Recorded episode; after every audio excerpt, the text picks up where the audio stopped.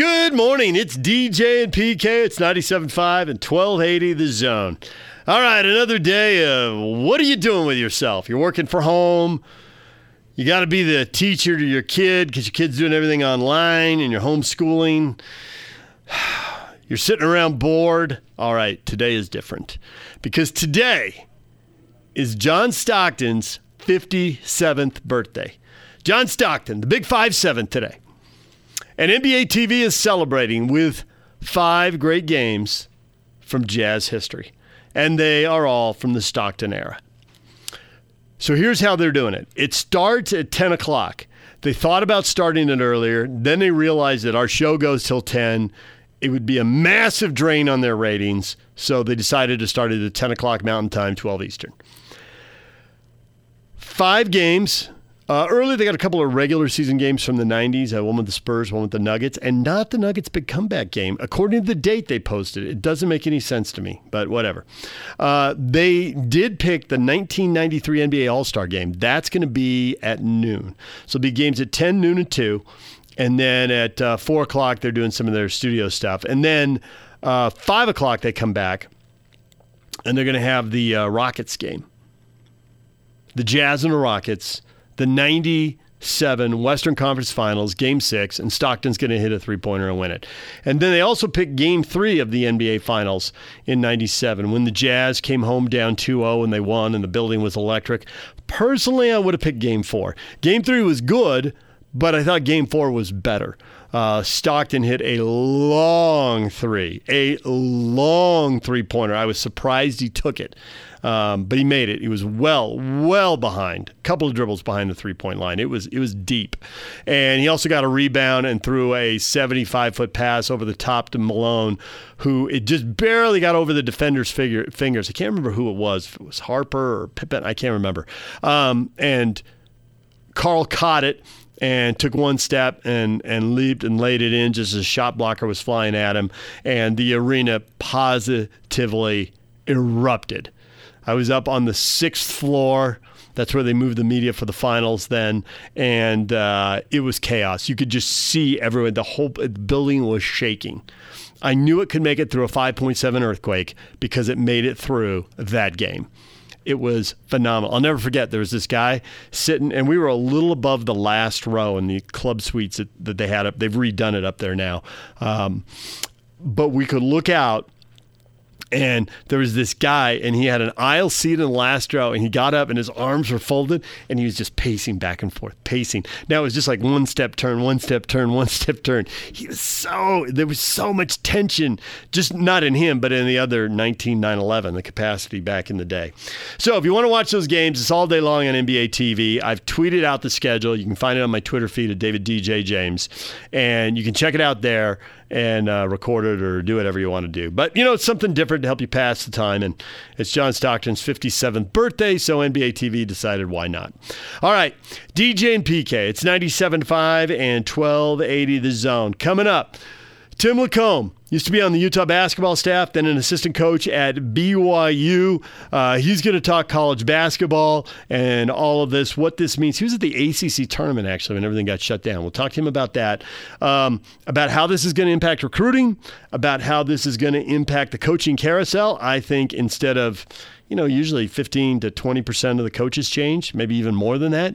Uh, but I don't think we're going to see many coaching changes at all. I, I am uh, 180 degrees reverse from where I was in February, uh, which I think is good news for BYU because I think Mark Pope would have been highly sought after. I think he would have multiple big money Power Five offers. And I think it's a different world now. Uh, we'll get into that with Tim. We'll do that next. Stay with us.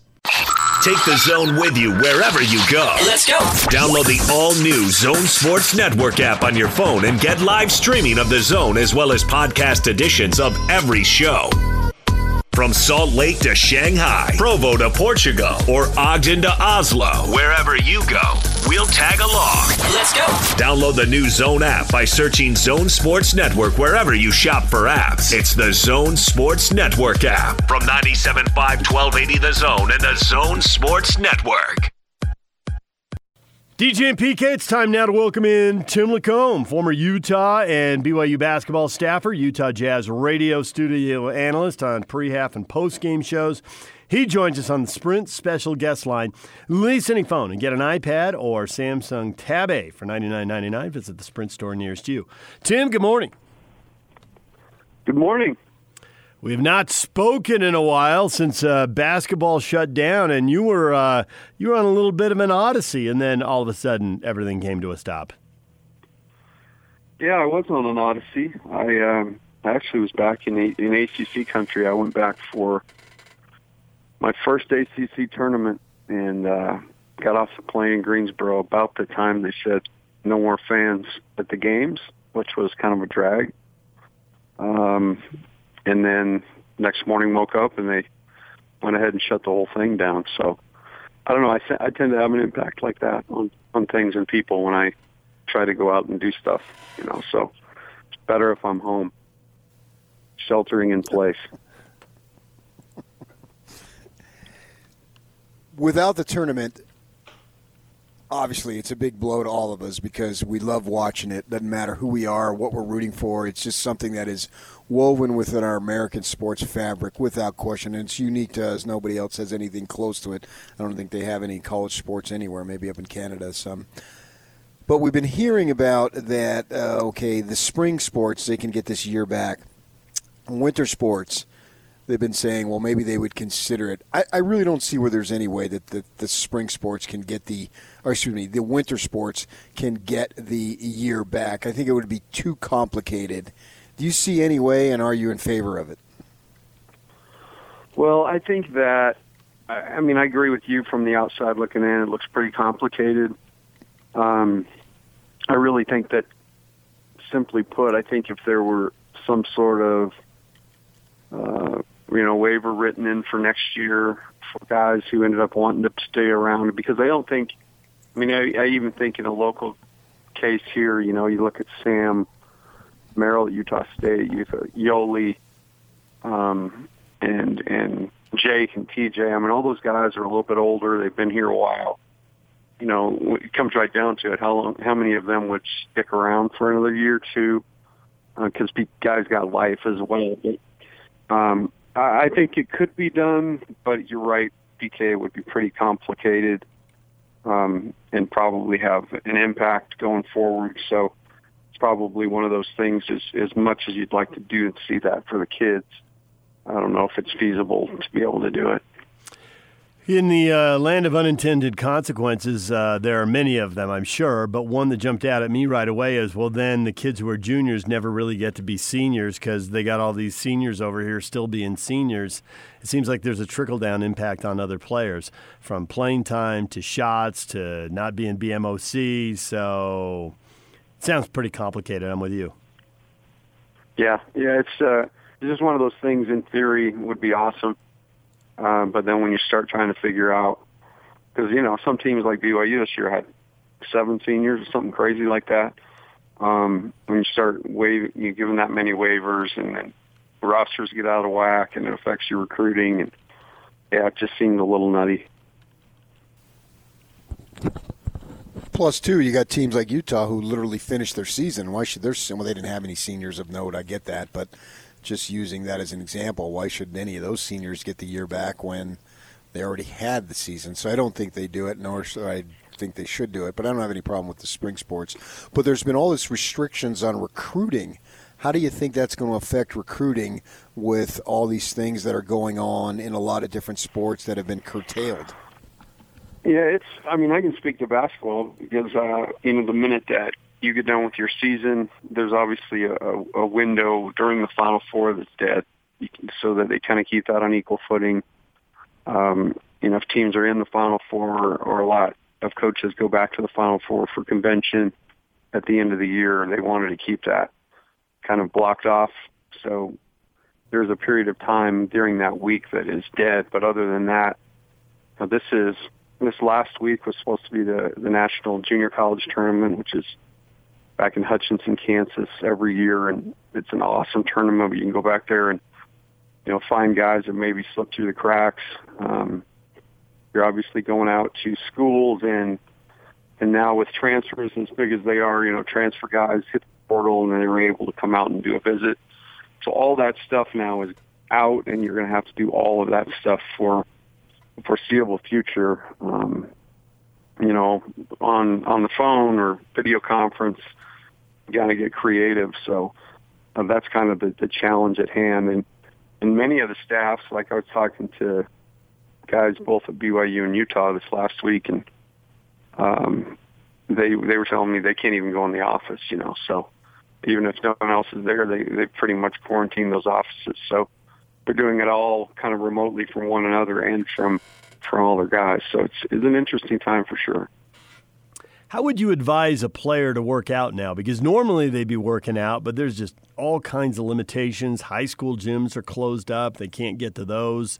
Uh, you know, belonging to some club, going to some gym there, you, you can't do that. What would you tell a player? Get really creative. Um, you know, find somebody that maybe has a key to a church that you could slide in. I mean, I was I was I was the king of that. Actually, growing up, I didn't ever have keys, but I kind of leave a block of, of wood in one of the windows so I could sneak through. You know, got to be creative. Um, but more than that, I think more more than anything, they just got to continue to, you know, it's it's hard. You guys probably seeing it. Um, you know, I've, I've been such a picture of health for many years, but this coronavirus little break, man, I'm starting to kind of throw a little weight. So um, it's it's just kind of an interesting time where guys got to get creative about how they work out, where they work out. Um, you know, like you say, gyms are shut down, so got to be an inside job. You got to know somebody that knows somebody and get you in somewhere. So this Van Komen kid out of Utah put his name in the transfer portal. Uh, is BYU a possibility? And you may have been involved in the recruiting of it. What was going on there? Um, I was, yeah. So I've watched Matt play a ton. Um, you know, Matt's obviously a great player. Um, you know, more than anything, it just came down to, to kind of system and fit for us at BYU. But I would say that I think BYU's got to be pretty interested. I, I don't have that. Um, I heard that secondhand, but yeah, I heard that uh, that they're very interested. But he's a kid who will you know, transfers, especially right now with nothing else going on. Transfers kind of are they're recruited above their level often.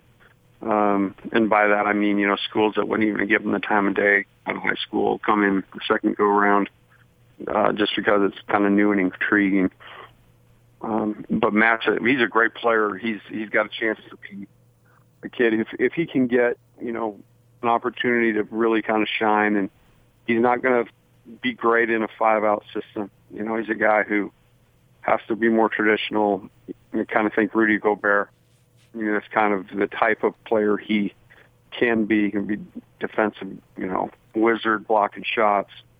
But, you know, you get him away from the basket offensively and defensively, and it kind of limits his ability to be effective. So those are just steps he's got to take to get better, and also look for where he ends up being a system that kind of plays to that a little more than uh, than a five out situation would. So, what percentage of college teams want to go five out, and what percentage want to have a true old school post player in the paint? I think if you just looked at ages of coaches, you know, I think that might give you some.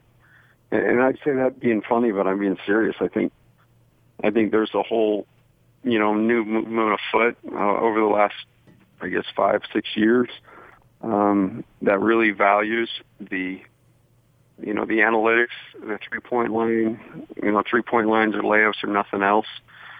Um, and in those systems, typically, you want a big mobile guy that can block shots, but you also want a big mobile guy that can step away, pick and pop, um, you know, space the floor for a skip, be able to be active and, and athletic enough to be able to catch it, shot fake, do something with it. So, um, I guess my, to break it down on a percentage basis, uh, man, I wouldn't even dare guess, but I would say that the trend is definitely moving toward smaller, um, more athletic guys. I guess positionless basketball is, is a term that's used a lot.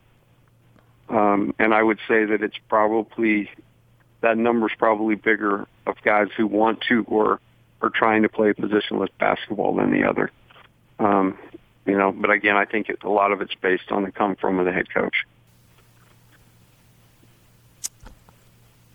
How realistic is it, it to expect BYU to get the best LDS talent every year?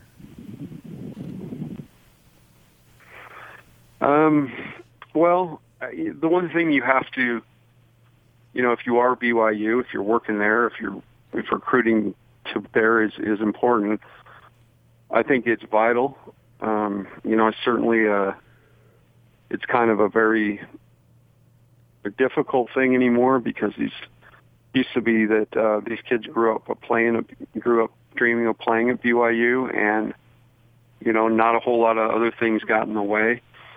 Um, nowadays, it's uh, I'm telling you just to get a a really good local player with ties to your university uh, that is, you know, shares the same religious beliefs, all that. It, it's crazy how hard that's become compared to when I started, you know, 20 years ago. Um, back then, you'd identify the best players, you'd let them know you're interested, they would get excited, and everything would roll. But it's it's important to get the best player. It's important in my mind. I think you need to get the best LDS player. That was always always our goal.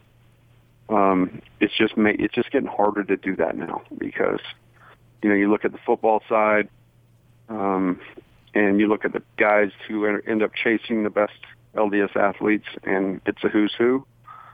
Um, and basketball has really kind of become that way too. Um, you know, I remember we had Frank Jackson locked up. He was committed he was in the 10th grade.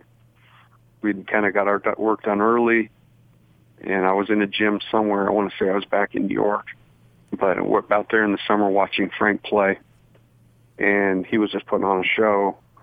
Out of the corner of my eye, I saw Coach K and one of his uh, staff members walk over to the side of the court, and I'm thinking, walk away, walk away, walk away.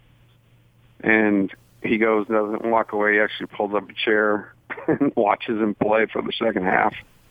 And, you know, that's kind of when you start going, oh boy, is going to get tricky. So, um, really, really important to get them. Not as easy as it looks. And uh, the way things are going anymore with scouting services, social media, ability to really kind of dig in on any kid, it makes it really, really hard to, to get the LDS kid. Tim LaComb joining us here on 97.5 and 1280 The Zone. We have heard, and we're going to have uh, Kalani Sitake on here in a little while, um, about all the missionaries coming home and, you know, the, the coming home all at once and they weren't supposed to, and that uh, is going to put them in a numbers crunch. Do you know how the basketball program is set up with that? Do you have any idea who's coming back and how they'll fit and if they'll end up sliding over to other schools because there's going to be too many – too many players all at once? Any idea how that'll work out? Um, I know. I think they're fine in terms of, of guys coming home. Um, you know, there are, there are a handful of guys out on mission, but Hunter Erickson just got back about a week ago, week and a half ago. Um, he's a kid we signed from Timpview who's going to be a great player. He's, uh, I think he's a guy who you watch him play, he kind of reminds you of Travis Hansen. Very, very great ability to score but he's got a toughness to him too. Um, I don't think he's as uh, I don't think he's as big a know-it-all as Travis, but I think everything else he's kind of got Travis's game. Nice. Um, but in terms of the other, I don't really know. I don't really know the other the situation very well. The guys coming home um, are guys that have just gone out. I don't think there's a whole slew of them. I think football's going to deal with that way more than basketball. I think one thing you will look at though is will it postpone or deter guys who are planning to go on missions to maybe not go, and then you've got a guy like Dallin Hall sitting in the wings, right? That um, and guys like that, if something were to happen, they're postponed guys going out, and I don't know how any of that's going to work, but that, that certainly would would leave a couple of guys there that you weren't planning on, and but that kind of happens every year, one way or another. Do you think, as far as then recruiting the non LDS athlete for BYU, is the best way to go about this through the transfer route or still high school? No, I think I think the the transfer route has become a very very uh, great way to introduce BYU to kids. Um, I think out of high school, most kids have their mind made up that they're going to go try to play at some place they're familiar with, or they have some familiarity with, um, or it's a, you know, it's one of those dream things where, you know, Chase Fischer tells the story that when he was recruited out of West Virginia, he was going to, in his mind, he was going to take the very biggest offer that came, and you know, regardless of his relationship or system fit, I think kids think that a lot. Um, you know, he ended up going to Wake Forest and it didn't work out great for him. And then on the rebound, I think that's where, in particularly way BYU and Pope positioned themselves this year. Um, they got a lot of TV time. They got a lot of uh, great exposure. They had an awesome year. And so I think in the transfer market, you you use that and you build on that. And one thing I'm really encouraged about um, when I was there um, two years ago, um, and uh, we were basically told from upper campus that we're no longer able to recruit grad transfers. That it's just not something that school wanted to get involved with too heavily. Um, and so I knew right then and there that was going to be an issue because everything was trending toward grad transfers. And that's actually probably BYU's best chance to get a kid who's mature, who's graduated already, who's looking for an adventure, um, and then understands, hey, you come out here, you take one visit to the university, they throw on the film of that place sold out, you walk that arena, you see the facilities, you meet the people, and it's over. Um, so one thing BYU's got going for them in a big sense right now is I think campus is totally back in harmony with bringing grad transfers in. Um, and I think transfers all the way around are guys that, you know, they can really help BYU in areas that uh, that maybe a high school kid trying to get his bearings can't. So transfers, and particularly transfers to football and basketball, I would say are, are really, really huge. As big as recruiting out of high school, you got to be in that market for sure. Last thing before we let you go, uh, a couple months ago, I thought the coaching carousel would do its normal thing, but nothing is normal now. And from people who lost a lot of money in the stock market, who may boosters who may not want to write a check to buy somebody out, to the fact that it just looks bad to be spending five, ten, or fifteen million to buy out a coach now, uh, with all the other priorities where the money could be spent that are so much more important. How many coaching changes are there going to be this offseason? Well, there were a couple that I was pretty much sure were going to happen, um, and I, just, I over the last couple of days I just saw that a couple of those they you know the AD came out and said, hey, you know we're not making a change. Um, so I think it it's affecting it big, um, or as, as Trump would say, it's affecting it bigly. Very importantly, bigly. Um, you like when I do that, don't you, DJ? I laughed. Thank you. I didn't think you'd go Um, there, and then all of a sudden you did. Look at you. Bigly. Uh, so it's it's one of those things. I think that the um, you know that the they just got to take a great look at it. Um, it's got to be something that totally makes sense if you want to make a move. But I, I, I'm with you. I think that money's dried up. Guys aren't willing to write checks, and I think the PR right now would look worse. I mean, we were right in that season uh, with NCAA tournament supposedly going on. You know, Final Four coming up. That's this is that season where about every you know 30 minutes you see on the ticker that somebody either lost a job or got a job, and there's just not that many jobs out there. And my guess is if if this uh, coronavirus continues and um, you know we're we're under these circumstances that that probably will save a whole lot of college basketball jobs because people don't want to move during it. All right, we appreciate some time as always, Tim. Thanks for checking in. All right, guys. Thank you. There's Tim LaComb. When we come back, Pace Mannion, his son Nico at Arizona. Uh, Pace is married to a woman who grew up in Italy. So, how everything is impacting the draft, the NCAA tournament, his friends and family over in Italy. We'll get to all of that next. Stay with us. Take the zone with you wherever you go. Let's go. Download the all new Zone Sports Network app on your phone and get live streaming of the zone as well as podcast editions of every show. From Salt Lake to Shanghai, Provo to Portugal, or Ogden to Oslo, wherever you go, we'll tag along. Let's go. Download the new Zone app by searching Zone Sports Network wherever you shop for apps. It's the Zone Sports Network app from 97.5 1280 The Zone and the Zone Sports Network. Right now, it's time to talk with Pace Mannion, former Utah Jazz player, former Ute, former broadcaster. Pace, good morning. Good morning, guys. How you doing? Good. Uh, so I, I texted you to come on the show. I said, "Hey, do you have a few minutes for us?" No, I'm real busy. A bunch of laughing, till crying emojis. Everyone's looking for a way to pass the time, and I wanted to get a tip from you, but apparently you don't have any. You're just sitting around bored. I'm like just really else. busy right now. I don't know what you guys are doing. All right, so uh, let's start with um, March Madness being canceled. You have great March Madness memories. I know you went to the Sweet 16 your senior year, and uh, you know played Thurl's team when they were on their run. Were you on a Sweet 16 your sophomore year as well? Right. Yeah, we got beat at. uh That was our only home loss that year. We lost to North Carolina at home the year before Jordan got there. They had Worthy, Perkins, Al Wood, that group. Uh, beat us at home by five. So you know what all the kids gave up when March Madness got canceled, though.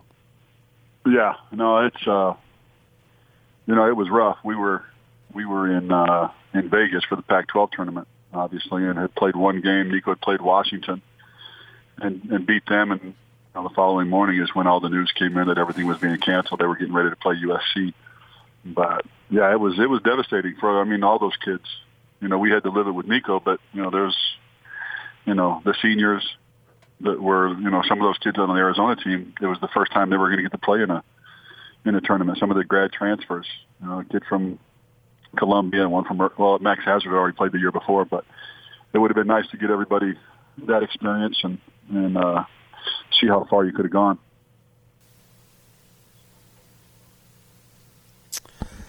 So, because Pace, you know, I got my Arizona connections. I follow what's going on there, and I saw that the Arizona Republic had did a story on your son had tweeted out about. Uh, I think it was a tweet, some form of social media about the situation going on in Italy, and obviously that's very close to your heart. I think you spent 14, 15 years there, plus. You've got so much family there, extended family anyway.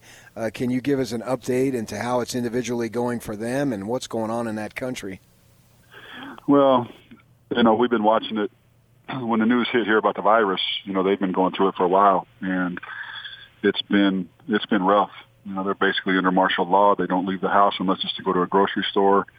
Um, you have to have a basically a, like a note. You have to have a piece of paper allowing you to go, and you have to be in the area of your home. If you go somewhere else, you know, you can be arrested and fined. It's uh, but they've had, you know, yesterday had 743 deaths. So it's uh, it's impacted everybody. Our families so far have been safe. Um, I had a friend of mine um, text me yesterday that he'd lost his close friend, one of my assistant coaches that I had for four years over there, who's now a head coach in in Italy. But you know, so it's affecting everybody. You know, you see Karl-Anthony Towns posted today about his mom being put into a coma. I mean, it's just it's it doesn't matter who you are or you know how much money you have or or where you live. It's it's affecting everybody out there. Nico, you know, he just wanted to get something out there because he felt like he'd just been watching all those kids at spring break um, in Florida playing, and he, to him it was just a shock. You know, here we are trying to keep everybody safe, and and that's when he posted what he posted, um, just for the awareness factor, hoping that you know his his generation would understand this is this is serious and please take it serious because you're going to affect somebody. It might not be you, um, but you know you read you see Don- Donovan Mitchell who's doesn't have any symptoms at all but carries the virus, and you know you take that home to somebody elderly or somebody with underlying conditions, and and you lose that person because you were you know not taking care of yourself. So. That's one of the things Nico just wanted to be out there. I was, you know, he did that all on his own. I just happened to read it the, the day it got posted, so it was uh, it was nice to see. So obviously he wants to stay in shape for whatever comes next. Uh, PK and I have been assuming for a long time the NBA draft is what comes next for Nico. I guess you can correct us if we're wrong. But how do you do all the stuff, you know, stay safe and yet still stay in shape and try to keep your skills as sharp as possible? Um, Nico's pretty lucky that way. We have a home that's, you know, a couple miles from ours. Guy has a indoor gym with a weight room where you know it's him and his family, and he allows Nico and his trainer to come in and train. So uh, he's been lucky that way. I know not everybody has that. Um, and so he's he's getting his work in. He's preparing for what comes next, whether you know whether he goes to the draft or he decides to go back to Arizona. Um, but that's you know his hour and a half, two hours a day when he you know he gets to train and and four days a week lift at the same place with his with his strength and conditioning coach. So he's uh, you know that's that's what he does. That's his his release and getting out of the house and and then it's home the rest of the day. And it's uh, it's tough. You know, it's tough.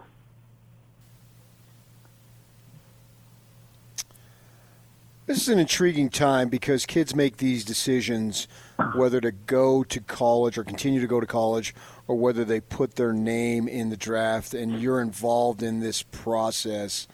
What goes into it in terms of getting all the information that you need to make the best decision possible for that given individual? Well, the first step, um, and I think most kids, you know, there are some kids that won't go through the full process because they're going to go no matter what.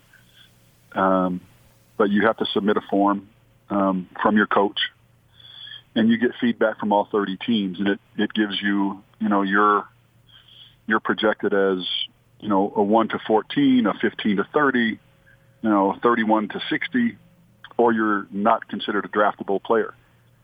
And if you do that, then you have an opportunity to come back to college. If you don't do that, then and you just declare for the draft and go through the process, you basically said, "I'm leaving. I'm not coming back." So, you know, we we we did the form. Sean Miller, um, you know, he he submitted that for Nico. We haven't got that back yet. That should come back next week.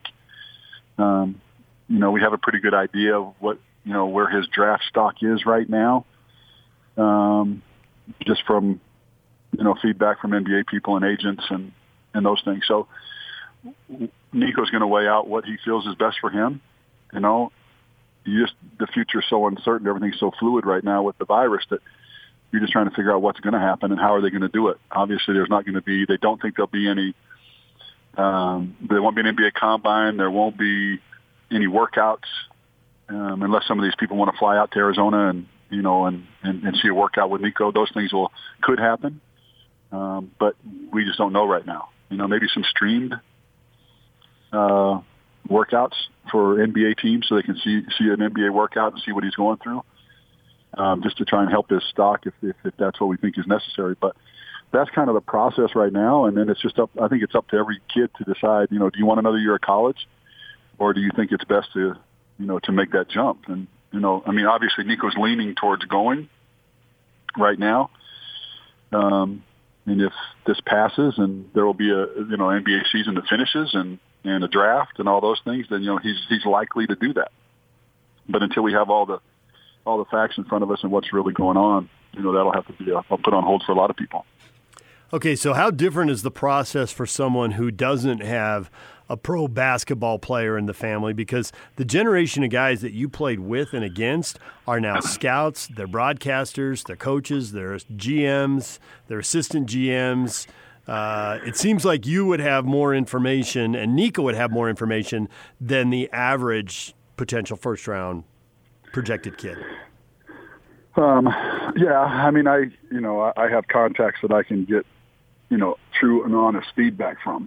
Um, you know, the problem with most of these kids is they're being handled by not just their parents, but by a handler from an AAU team, a coach, uh, a guy who's trying to make money on the kid, and those things are is when it gets tough, and that's why you see so many. Even last year, I don't know how many kids. I think there were over sixty that put their name in the draft and get into drafted and give up, you know, college eligibility. Um, and so I've been through it. I know, you know, you're right. I have a lot of contacts, and you know, obviously, we're going through the agent process right now. So we have a, you know, we have calls set up every afternoon right now through this week and part of next week, um, talking to agents, um, letting them make their pitch, you know, to represent Nico, finding out who will be best, and listening to what they say about the, you know, where do they see him going and what do they see. Now you got to be careful because obviously they're going to tell you everything you want to hear because they're trying to represent you and make some money. But for the most part, it's. uh you know, most of those guys are pretty honest and, and, and understand that they're not dealing with, you know, I can get feedback from anywhere. So I don't, they don't usually, I don't think people are trying to take advantage of us like they would somebody else that hasn't been through this. You know, so that's a plus for Nico.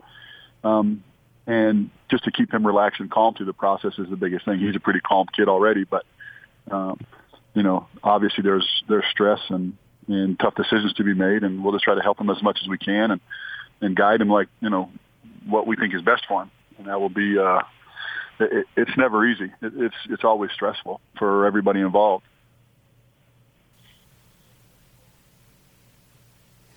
I find that fascinating, Pace, that you submit your name or your coach submits the name and then they give you feedback and you'll say you're going to be getting that in the next week or so in terms of you're going to be 1 through 10 10 through 20 10 for 30 whatever it might be uh, because we see the draft every year is crazy, and, and a kid like Jimmy Butler, just to use an example, goes at the end of the first round and ends up being an all star, and Donovan Mitchell goes 12, and obviously if you redid that draft, he would go much higher, and there's been, you know, dozens and dozens of those examples.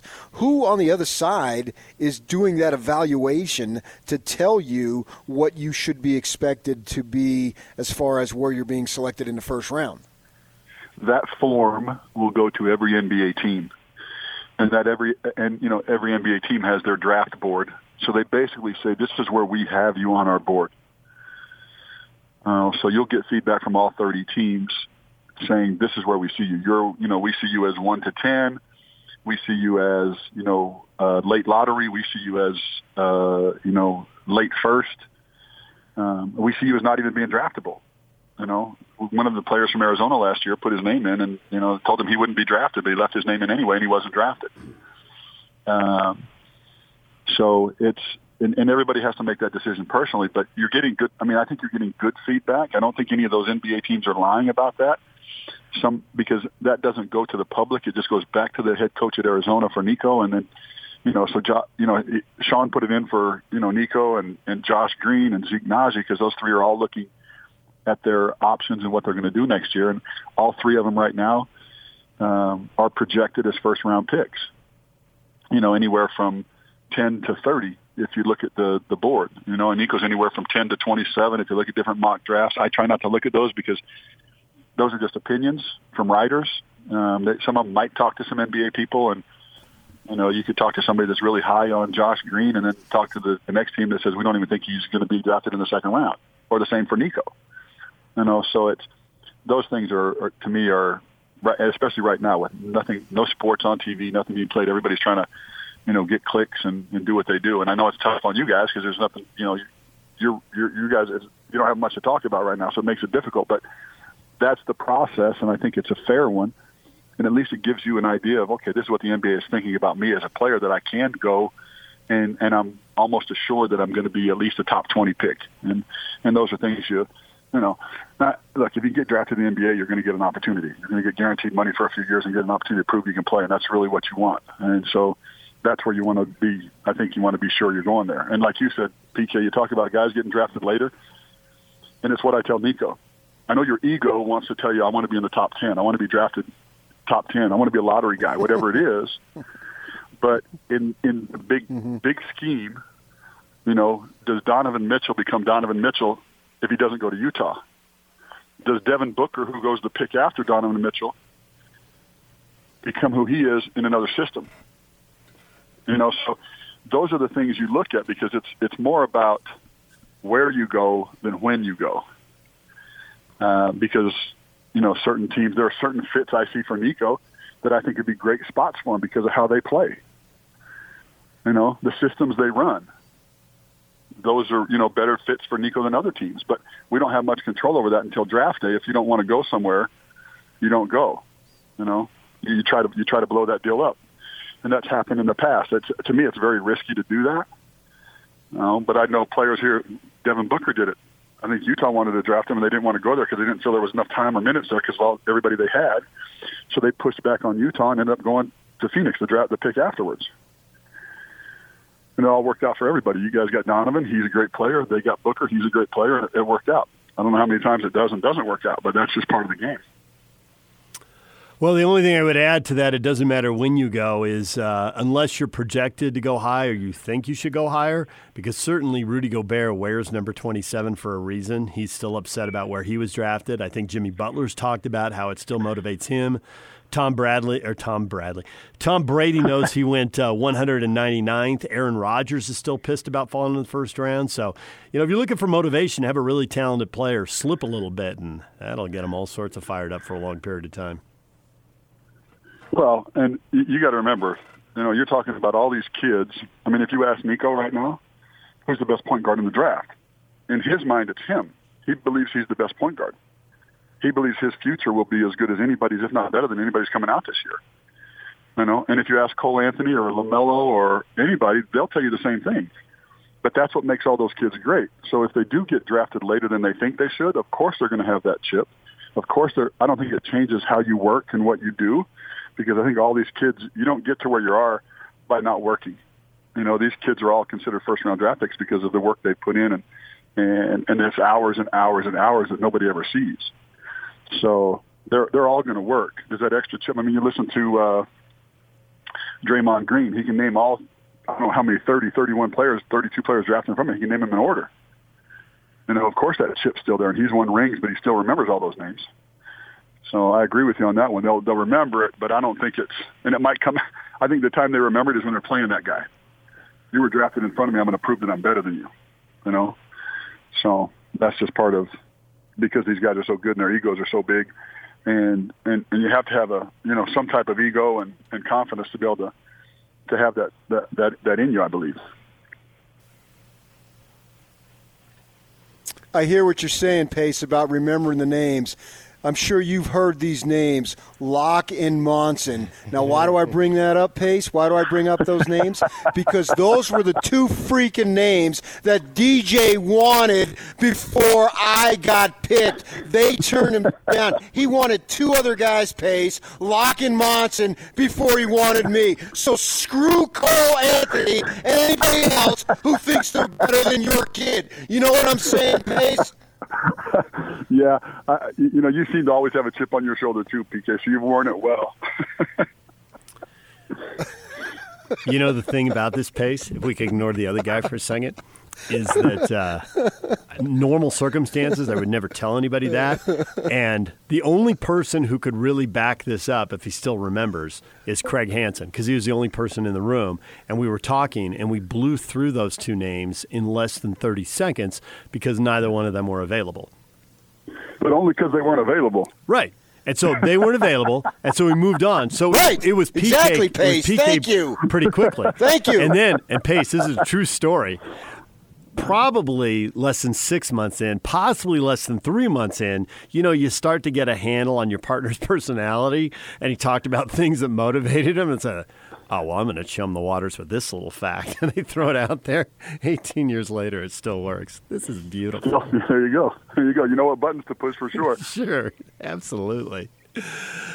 All right, Pace. Well, as always, we appreciate. Let me tell uh, you, Pace. If Cole Anthony goes ahead, no, wait, I'm not done. Done. Okay. All right. You're not done. Cole Anthony goes. If Anthony goes ahead of your kid, that's all the ammunition. And at that point, I'm hoping that my guys down there, uh, downtown, off of Washington come to their senses, take the local kid, so he's playing for Monty next year. How about that, Pace? Well, it would save me a move. You know, so I'm, you know, I got a one in thirty chance of not having to sell my house. you know, we'll, we'll we'll we'll see how that goes. but you know, we're just a look. It's a blessing to be where he's at. You know, we're we're we're excited for him, and and you know, if if it ends up being the Suns or you know or, or Utah, you know, I know Utah has got a, a late first round pick. I think they're right around twenty three or twenty four right now, projected to be you know, uh, Utah's a good system too for him, I think, and so we'll we'll see what plays out. Well, I know that uh, I have asked multiple NBA scouts about him, and one of them looked at me funny, and I said, uh, "You probably aren't aware of this, but I worked with his dad for five years in TV." He's like, "Oh," I said, "I knew he was in the second grade. I mean, I've never had this level of personal investment in an NBA draft pick before, so I'm really curious." And so he nodded, but I still have the feeling. You know how when people are telling you stuff but you know there's another motivation. And like, you know, somebody Right. wants to tell me something, but at the same time, and I got the distinct feeling, and they never said this. I mean, I could I could swear you swear, you know, in any court of law anywhere. They never said it, but the nonverbal communication I got when they were speaking was they thought there was a chance that Nico was going to slip, and they're hoping he does. Oh yeah, well I think there's a, I think there's you know, there's a lot of teams that, that, that hope some of the mock drafts are right that he drops down into the 20s, and and it could happen. You don't, I mean, we don't know.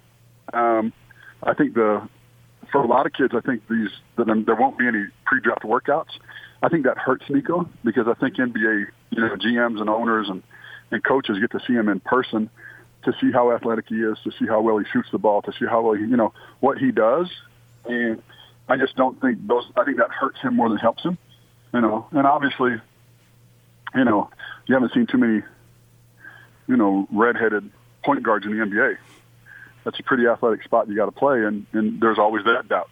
You know, so he's got some things he's got to overcome, and so far he's done it. And I don't see any reason why he he won't continue that path and and prove some of the doubters wrong. But that's up to him. All right, we got to run here, but uh, hey, uh, on a more serious note, all the best to uh, Guy's family and all your friends over in Italy. Uh, PK and I have been talking about that. that. Yeah. All right. Hey, thanks a Thanks, lot, Pace. guys. When we come back, what is trending? All the headlines are on the way. This is 97.5 and 1280 The Zone.